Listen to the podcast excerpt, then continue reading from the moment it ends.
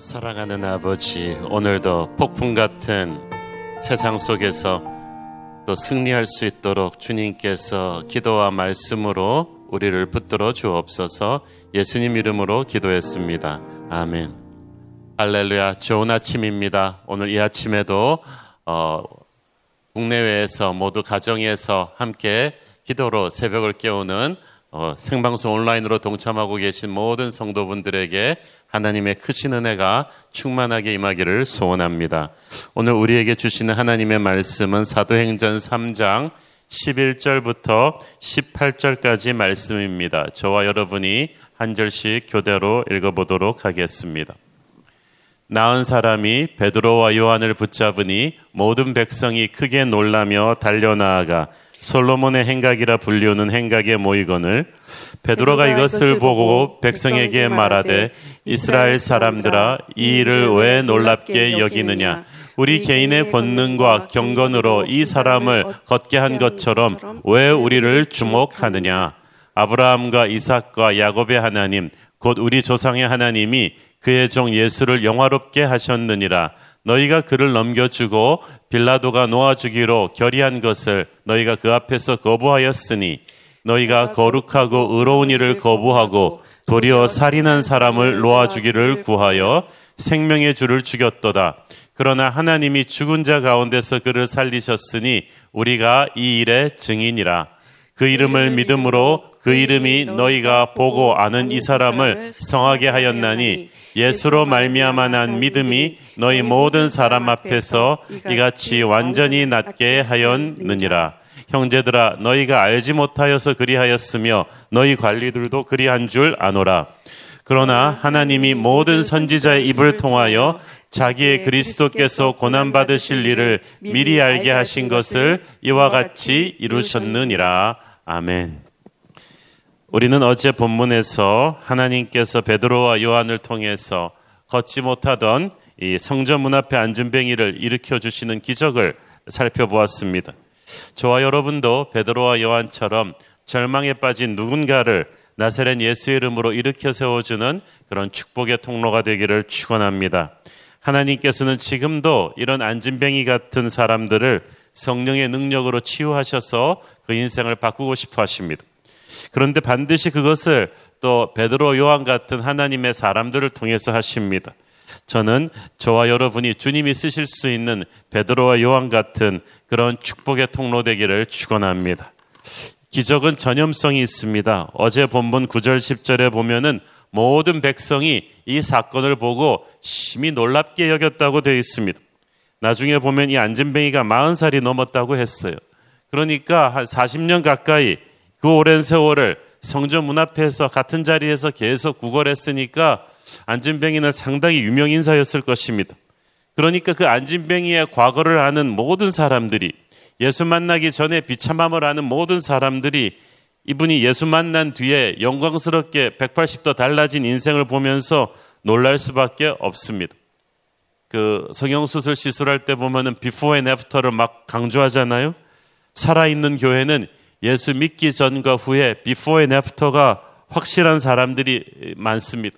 거룩한 충격이 있습니다. 하나님의 역사하심에 놀래서 달려오는 흥분과 감동이 예배 속에 사역 속에 있는 것입니다. 사도행전 4장에 보면 이렇게 모여든 사람들 중에 베드로의 설교를 듣고 남자만 5천 명이 예수를 믿었다고 되어 있습니다. 어, 얼마 전에 3천 명이 예수를 믿었는데 이번에는 5천 명이 예수를 믿습니다. 여자 어린아이들까지 합치면 좋게 만 명은 넘었을 것입니다. 안진뱅이로 있을 때 그는 남에게 부담만 되는 존재였을 뿐이었습니다. 그러나 나사렛 예수의 이름으로 일어나니까 만 명의 인생이 주님께 돌아오게 하는 그런 축복의 통로로 쓰임 받게 되는 것입니다.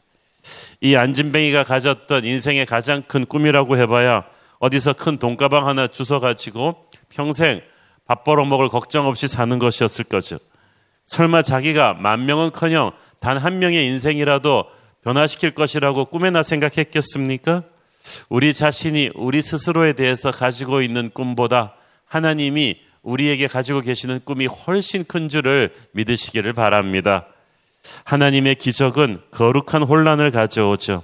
이날 오후 3시는 모든 경건한 유대인들이 기도하는 정기적인 기도 시간이었는데 이 안진뱅이 사건으로 인해서 수천 명의 사람들이 놀라서 막 이곳으로 몰려들면서 어찌 보면 엉망이 되어 버렸습니다. 하나님의 나라에는 이런 뜻하지 않은 축복의 혼란 같은 거룩한 사건들이 일어납니다. 40년 동안이나 성전 문 앞에서 안진뱅이 거린으로 살았던 그를 어지간한 사람들은 다 알고 있었습니다. 그런 그가 펄펄 뛰어다니는 것을 보고 다들 눈이 튀어나오게 놀랬죠. 기적은 믿고 구하는 사람에게 나타날 수가 있고 또 전혀 기대하지 않았던 사람에게 베풀어질 수도 있는데 이 안진뱅이의 경우는 후자의 경우입니다. 예기치 않았던 축복을 예기치 않았던 사람이 예기치 않은 시간에 받았습니다. 그래서 충격이었습니다. 그래서 사람들이 이 기적을 보고 이 솔로몬 행각 근처로 다 모여들었어요. 그들은 이 놀라운 기적의 근원을 알고 싶었어요. 이 기적을 하는데 쓰임 받은 베드로와 요한을 보고 싶었습니다. 베드로는 사람들이 왜 자신에게 몰려드는지 알고 있었어요. 기적의 주인공으로 자기를 지목하고 있는 거예요. 그래서 베드로는 빨리 이 오해를 풀어야 된다고 생각했습니다. 12절을 보십시오. 베드로가 이것을 보고 백성에게 말하되 이스라엘 사람들아 이 일을 왜 놀랍게 여기느냐 우리 개인의 권능과 경건으로 이 사람을 걷게 한 것처럼 왜 우리를 주목하느냐 베드로가 말합니다. 왜 이를 놀랍게 여기느냐 우리에게는 놀라운 일이지만 하나님께는 아무것도 아니다. 하나님을 하나님으로 안다면 기적 앞에 당연히 고개를 끄덕이게 됩니다. 초보자에게는 운동 초보자에게는 기적 같은 일이 프로 선수에게는 놀랄 일이 아니듯이 하나님이시라면 충분히 하실 수 있는 일입니다. 믿음은 하나님을 하나님으로 볼 수 있는 능력이고 기적은 그 믿음을 확인시켜 주는 것입니다. 믿음이 있다면 기적을 의심하지 않습니다. 하나님이 함께 하시는 교회다. 기적이 있는 게 정상이죠. 기적이 안 일어나는 것이 이상한 것입니다.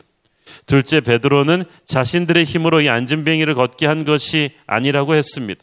그렇습니다. 이 기적은 하나님께서 베드로와 요한을 통해서 하신 사건이지 베드로와 요한이 일으킨 사건이 아닙니다. 베드로는 이 점을 사람들 앞에서 분명히 해 주었습니다.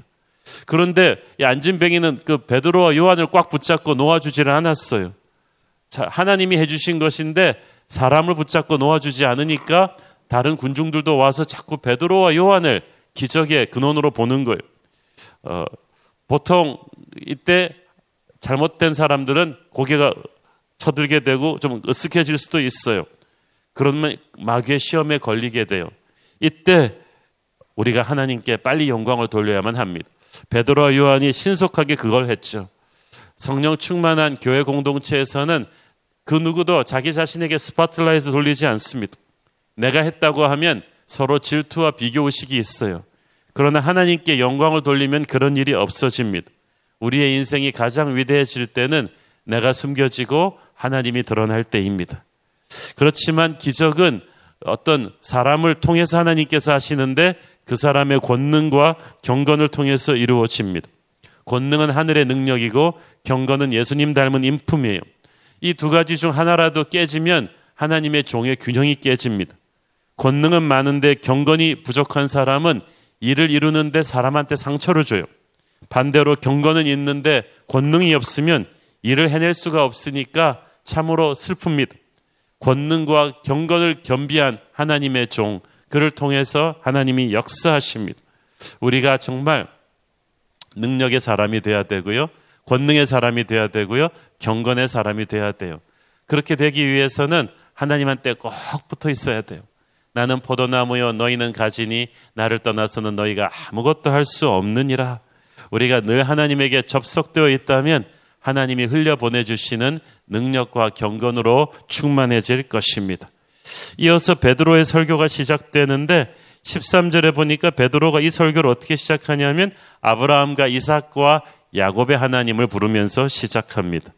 이것은 이스라엘 백성들이 알고 있는 구약 성경에 나오는 믿음의 조상들의 이름들이에요.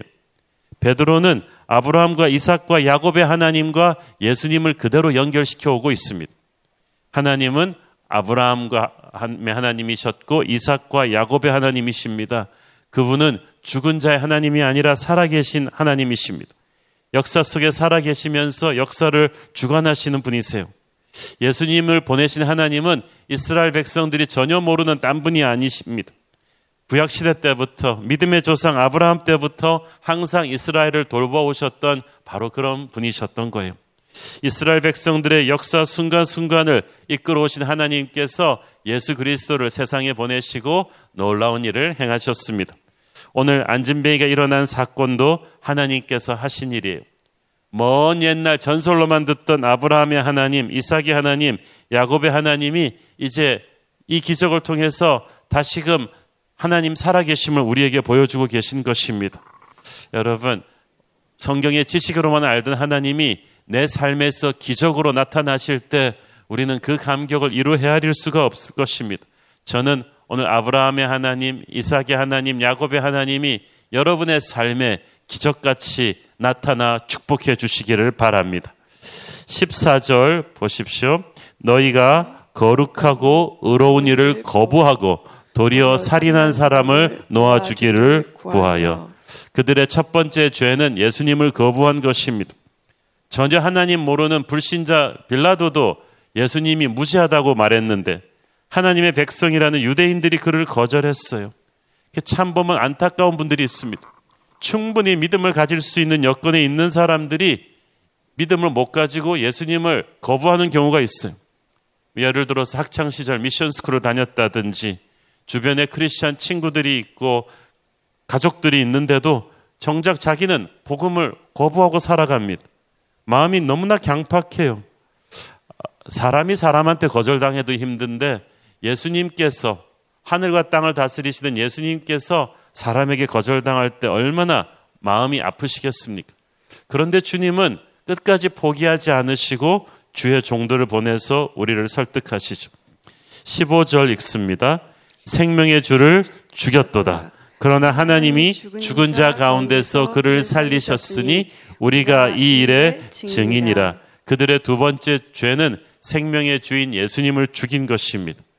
예수님을 죽인 십자가 사건이 제3자의 사건이 아니라 나와 연관된 사건이에요. 내 책임이에요. 나의 죄가 예수님을 십자가에 몰아서 돌아가시게 한 거예요. 이 사실을 깨닫는 순간 우리는 진정한 회개가 터지는 것입니다. 이 괴롭고 불편한 사실을 우리는 힘들어도 직면해야만 합니다. 그래야 제대로 회개할 수 있고 제대로 회개해야 구원이 임하기 때문입니다. 인간들이 그렇게 죽이신 예수를 하나님이 다시 살리셨습니다. 저는 예수님의 부활 사건을 여러분이 확실하게 믿으시기를 바랍니다. 그것은 이제 주님께서, 부활하신 주님께서 우리 안에도 살아 계셔서 역사하신다는 사실을 믿는 것입니다. 바로 지금 내 옆에, 내 안에 부활하신 주님이 살아 계심을 믿으십시오. 베드로와 요한은 자신들이 바로 부활의 증인임을 선포합니다. 우리가 이 일의 증인이다. 정말 담대합니다. 예수를 핍박하고 죽였던 사람들이 눈앞에 있는데 우리가 이 일을 다 목격했다고 나섰습니다. 예나 지금이나 증인은 목숨을 거는 것입니다. 확실한 체험이 있으니까 이렇게 담대하게 증언할 수가 있어요. 우리가 증인이다. 우리가 목격했다. 우리가 만져봤다. 우리는 이 증언을 위해서 죽어도 좋다. 이런 힘 있는 고백 신앙을 가진 사람이 파워풀한 믿음을 갖게 됩니다. 파워풀한 믿음을 갖게 되면 하나님의 능력이 그를 통해서 역사하실 것입니다. 16절 읽습니다. 시작. 그 이름을 믿음으로 그 이름이 너희가 보고 아는 이 사람을 성하게 하였나니 예수로 말미암아 난 믿음이 너희 모든 사람 앞에서 이같이 완전히 낫게 하였느니라. 그 이름을 믿음으로 예수님의 이름에는 예수님의 능력이 있어요. 그분의 십자가의 사랑이 있어요. 그분의 권세가 있습니다. 예수님의 이름은 예수님 자신인 것입니다. 주님이 이 땅에 인간의 몸을 입고 계셨을 때는 자기가 직접 사역을 하셨지만 이제 부활하신 주님께서는 이 땅에 인간의 육체를 입고 계시지 않습니다. 그러나 성령으로 우리 가운데 계셔서 주님의 자녀된 우리가 믿음으로 예수의 이름을 부르면 예수님의 능력을 우리에게 부어주시는 것입니다. 본문에 보면 예수로 말미암아 난 믿음이라고 했어요. Faith that comes through him. 예수님을 통해서 온 믿음입니다. 그냥 믿음이 아닙니다. 어떤 믿음인가가 중요합니다. 예수님을 믿음으로써 능력이 임하는 것이지 믿음 자체가 능력의 근원은 아닙니다. 중요한 것은 그 믿음이 누구로부터 온 믿음이냐는 것이죠. 나로부터 온 믿음이냐 아니면 예수님으로부터 온 믿음이냐 그게 중요해요. 믿음 자체가를 우상화시켜서는 안 돼요. 나는 잘 될 거라고 믿는다, 믿는다, 하면 된다, 하면 된다. 계속 반복하면서 자기 최면을 거는 것은 성경적인 믿음이 아닙니다. 성경적인 믿음은 예수로 말미암아 난 믿음입니다. 믿음은 긍정적인 사고방식이 아니에요. 믿음은 예수님을 의지하는 것입니다. 예수님이 내 안에 계시기 때문에 생기는 게 믿음이에요. 이 믿음이 진짜 믿음이고 이 진짜 믿음이 완전한 치유를 가져옵니다. 16절 마지막 부분을 보면 예수로 말미암아 난 믿음은 사람을 온전히 낫게 한다. 컴플릿 힐링을 준다고 했어요. 안진뱅이는 서서히 조금씩 나은 게 아닙니다. 즉시로 나왔습니다. 대충 쩔뚝쩔뚝 걸을 정도로 나온 게 아니라 농구선수처럼 점핑할 정도로 100% 완전히 치유되었습니다. 하나님이 우리를 치유하실 때 그 치유는 완전합니다. 병이 뿌리채 뽑혀 나가는 것입니다. 오늘 아프신 분들 기도하는 가운데 나사렛 예수의 이름으로 여러분의 병마가 뿌리채 뽑혀 나가게 되기를 축원합니다. 안진뱅이를 일으킨 믿음은 예수로 말미암아 난 믿음인데 이것은 첫째 베드로와 요한의 믿음을 통해서 역사하신 거예요. 하나님의 능력을 흘려보내는 하나님의 종에게는 믿음이 확실해야 돼요. 하나님의 역사를 선포하면서 이게 될까라고 불안하게 믿으면 안 되죠. 예를 들어서 설교하는 목사가 하나님을 순종하고 살면 반드시 은혜를 받을 것입니다라고 믿음으로 선포해야지 뭐 글쎄 뭐 은혜 받을 확률이 좀 높겠죠? 이렇게 말하면 얼마나 맥이 빠지겠어. 우리는 말씀을 전할 때 하나님의 일을 할 때 하나님의 역사가 있다는 것을 믿고 나가야만 합니다. 그래야 능력이 임하게 돼요. 주님은 우리의 믿음을 통해서 역사하시겠다고 하셨습니다. 마가복음 9장 23절을 보십시오. 예수께서 이르시되 할 수 있거든이 무슨 말이냐? 믿는 자에게는 능히 하지 못할 일이 없느니라 하시니. 여러분 믿음의 반대는 불신이 아니라 의심이라는 말이 있죠. 믿긴 믿는데 의심하면서 믿는 거예요. 할 수 있으실까요? 그러나 믿는 자에게는 능치 못할 일이 없는 것. 이것을 완전히 믿는 믿음이 베드로와 요한에게 있었어요. 우리는 복음서에서 예수님의 수많은 기적을 보았습니다. 그건 예수님이기 때문에 우리가 하실 수 있다고 믿을 수 있죠. 그런데 이 기적이 베드로와 요한을 통해서 이루어진 건 놀라운 거예요. 베드로는 연약한 인간일 뿐인데 그러나 주님이 하신 것과 똑같은 기적을 베드로가 했어요. 예수님께서 이것을 예언하시면서 그게 왜 가능하냐를 설명해 주신 적이 있죠. 요한복음 14장 12절. 내가 진실로 진실로 너에게 이르노니 나를 믿는 자는 내가 하는 일을 그도 할 것이요 또한 그보다 큰 일도 하리니 이는 내가 아버지께로 감이라. 우리는 연약한 인간이고 예수님은 하나님의 아들이시지만 우리가 주님이 하셨던 것과 똑같은 기적을 할 수 있는 비결은 믿음이에요. 나를 믿는 자는, 나를 믿는 자는. 베드로와 요한처럼 우리도 연약합니다. 그러나 베드로와 요한의 예수님이 저와 여러분의 예수님이신 줄 믿습니다. 우리가 믿음으로 예수 이름을 부르면서 나가면 하나님께서 우리를 통하여 병든 자를 고치시고 하늘의 능력을 부어 주실 줄을 믿으십시오. 하지만 둘째로 저는 고침을 받은 안진뱅이 자신의 믿음도 있었을 거예요. 그날 그 성전 미문 앞에 앉아 있던 병자가 안진뱅이 뿐이었겠습니까? 수많은 병자들이 있었는데 베드로와 요한은 성령의 감동으로 유독 그 안진뱅이에게 눈이 이끌린 거예요. 그건 믿음이 있었다는 거죠.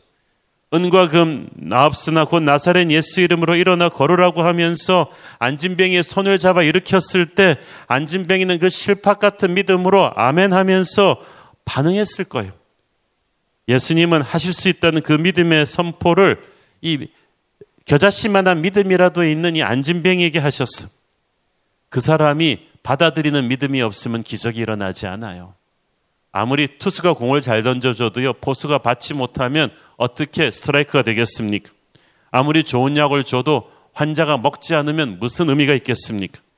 예수님께서 그래서 이 기적을 일으키시기 전에 병자들에게 믿음을 확인하시고 네 믿음대로 되리라는 말씀을 자주 하셨어요. 큰 믿음은 예수님 거예요. 그러나 너에게는 겨자씨만한 믿음이라도 있어야 되는 거예요. 주님은 겨자씨만한 믿음이라도 있는 그곳에 기적의 역사를 하십니다. 병든 자 자신의 믿음이 중요합니다. 오늘 여러분이 육체가 병들고 마음이 병들고 인생이 병들어 있는 분, 무기력하게 앉아 있는 분, 나사렛 예수 이름으로 치유받기를 원합니까? 주님의 손을 붙잡는 믿음이 있기를 바랍니다. 요즘처럼 힘든 때일수록 우리가 믿음이 필요합니다.